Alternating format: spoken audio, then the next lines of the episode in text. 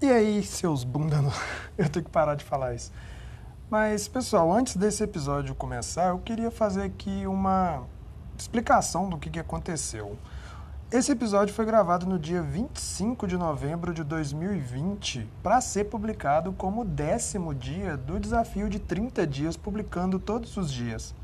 Mas a plataforma Anchor, que é a plataforma oficial para postar os podcasts no Spotify e a, a plataforma principal que eu uso para fazer esse trabalho, estava fora do ar. Ela simplesmente vaporizou e não estava no ar, mas teve uma explicação lá séria deles de que os servidores da Amazon que eles usavam parece que deu um problema e por isso eles passaram, acho que o dia todo fora do ar.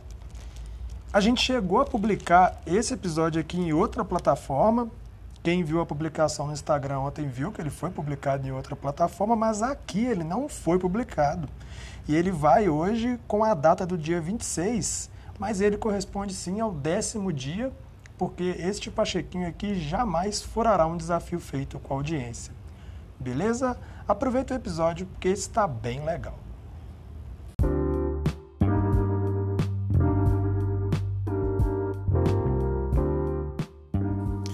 Aí, seus bunda no sofá? Beleza? Pachequito na área para mais um episódio deste podcast Hoje o décimo episódio da segunda temporada, décimo dia consecutivo em que eu estou realizando aquela mentalização que eu fiz lá no primeiro episódio da segunda temporada, onde eu disse que com toda certeza gravaria 30 episódios em 30 dias e publicaria eles para vocês aqui. E hoje eu quero fazer uma indicação de livro para vocês, meus amigos. Olha só, cultura também, procrastinador também é cultura. O livro que eu quero indicar para vocês hoje é O Poder dos Imperfeitos, da autora Elizabeth. É, é um nome muito estranho. Eu vou postar aí no, na, no, no Instagram, robô.procrastinador, já está postado. Eu postei lá esses dias sobre esse livro. E eu vou colocar na descrição desse episódio, porque o nome dela tem K-U-Y-L-E-N-S-T-I I-E-R-N-A. Kuilestierna. Kuilestierna. Elizabeth Kuilestierna. Algo assim o nome dela. O livro é O Poder dos Imperfeitos. Você é muito perfeccionista? Você é daquele tipo de pessoa que se não fizer algo num cenário ideal, se não fizer algo perfeito para você, você não fica satisfeito? E para que você saiba o que é perfeccionismo, eu vou responder essa pergunta com o que a autora escreve aqui logo na primeira página do primeiro capítulo do livro. O que é perfeccionismo? Acreditar que nada do que você faz tem valor. Crer que o que você faz nunca é suficientemente bom e que jamais preencherá suas expectativas nem as dos demais. Buscar sempre o melhor, Aliás, buscar sempre ser o melhor, sempre corresponder ao seu ideal, sempre vencer. Se o primeiro lugar não estiver garantido, você acha que não vale nem a pena tentar. Ter um grande medo de fracassar, pois o fracasso não é, digamos, um evento pessoal singular, mas a prova da sua nulidade como ser humano. Fracassar é inaceitável, é algo só para perdedores. Obrigar-se a ser perfeito em todas as esferas da vida concentrar-se na realização mais que nas pessoas. Cada uma de suas ações está diretamente acoplada a você. Você é a soma das suas realizações e não sua personalidade. Isso significa que você mede o seu valor tendo como critério as suas realizações. Você é uma pessoa perfeccionista? Você já parou para pensar o que o perfeccionismo faz com você? Das duas, uma ou perfeccionismo. Aliás, são três possibilidades, mas a terceira possibilidade ela é uma curva para um outro lado do espectro do perfeccionismo, porque ele lida com o perfeccionismo bom. Nesse livro, quando você lê ele, porque eu sei que você é uma pessoa super dedicada com o seu autodesenvolvimento e que você vai ler este livro. Mas a autora fala sobre o, o, o perfeccionismo bom e o perfeccionismo ruim. Agora eu tô falando do perfeccionismo ruim. Ou você que é esse perfeccionismo aqui que ela tratou agora, né? Quando você é uma pessoa muito perfeccionista por esse lado negativo, das duas uma. Ou você vai se concretar no lugar onde você está, porque você tem várias ideias, várias coisas que você desejaria fazer, várias coisas, vários projetos, várias vontades. Você tem realmente muito potencial aí dentro para colocar para fora. Mas você não faz. Porque você tem medo de fracassar. Porque você tem medo de que não fique tão bom. Ou às vezes você até faz. Você vai lá e faz. Mas não fica tão bom.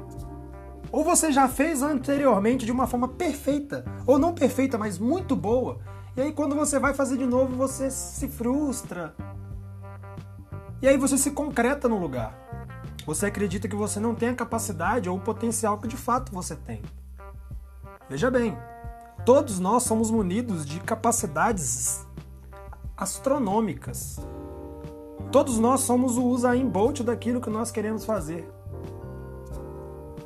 Mas imagina se o Usain Bolt fosse uma pessoa perfeccionista de um jeito negativo. Por mais que ele certamente é uma pessoa com um certo nível de perfeccionismo, mas eu acredito que ele saiba canalizar isso para que isso não impeça ele de dar um passo, porque ele não começou a sua carreira sendo o melhor dos melhores. O Michael Phelps não começou a sua carreira sendo o melhor dos melhores. Eles precisaram passar por um longo processo de tentativa, de lutar para acertar em meio a muitos erros, para que eles chegassem a se consagrar como campeões. Então, ou o perfeccionismo vai te travar no lugar, vai concretar suas pernas onde você está, ou ele vai gerar uma doença em você. A autora do livro relata nesse livro uma doença pesada que ela teve por conta do perfeccionismo no qual ela vivia e é muito complicado. Eu fiquei de fato tocado por essa história e eu não vou contar ela porque você vai ler esse livro, porque você não é uma pessoa, como eu posso dizer, procrastinadora, não é mesmo?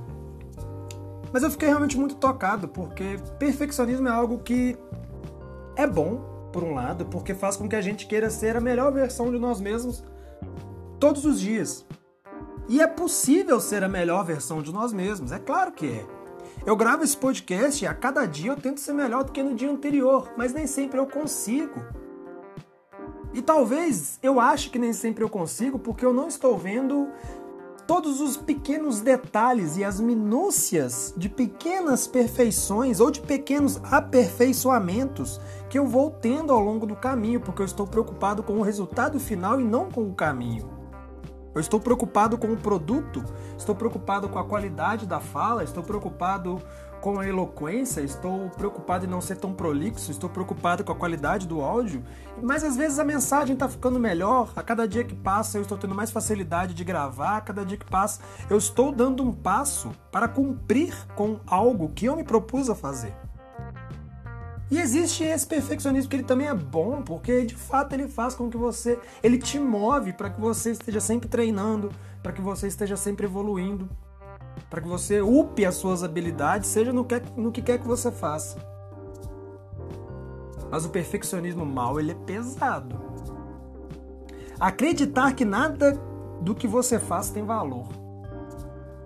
Quando você acredita que nada do que você faz tem valor, essa é uma porta aberta para que você comece a fazer uma distorção total da sua autoimagem. A imagem que você vê no espelho ela já não é tão bonita quanto de fato na essência ela é, porque se você é perfeccionista e você acredita que tudo que você faz não tem valor, portanto nada do que você faz presta. E se nada do que você faz presta, você também não presta. Porque nós temos aqui, principalmente nessa visão pós-revolução industrial de que as pessoas são as profissões e as coisas que elas fazem, não a essência do que elas são de fato. Crer que o que você faz nunca é suficientemente bom. A pessoa rala, rala, rala, rala, faz mais do que muitas pessoas. Às vezes tem alguém que faz uma obra perfeita, mas ela faz uma vez no ano. Enquanto você faz 365 vezes, 700 e tantas vezes e você não acha que é bom, nunca é suficientemente bom, nunca tá legal. Tem um monte de gente em torno falando: "Cara, esse negócio que você faz é incrível, bicho, é muito bom. Você é foda". Mas pra pessoa tá uma merda, não serve. nunca é suficientemente bom e que jamais preencherá suas expectativas nem as dos demais. Você às vezes nem sabe quais são as expectativas dos demais e às vezes os demais nem têm expectativas. Eles são surpreendidos com aquilo que você criou. Eles estão achando foda. E você tá lá, não. Eu sempre tive isso. Eu trabalho como designer, como designer. Eu trabalho como designer gráfico já tem algum tempo. E eu fui ficando mais pró em trabalhar com identidade visual e arte conceitual. E durante muitos anos eu sempre achava que tudo que eu estava fazendo era uma merda. E as pessoas falando: não, cara, isso é muito bom. É diferente, é legal. Você tem um estilo próprio. E para mim, nossa, eu tinha ojeriza disso. Foi depois de ler esse livro que eu tomei tento de que feito é melhor que perfeito, porque quanto mais você fizer. Olha, tem uma, uma, uma, história legal sobre isso.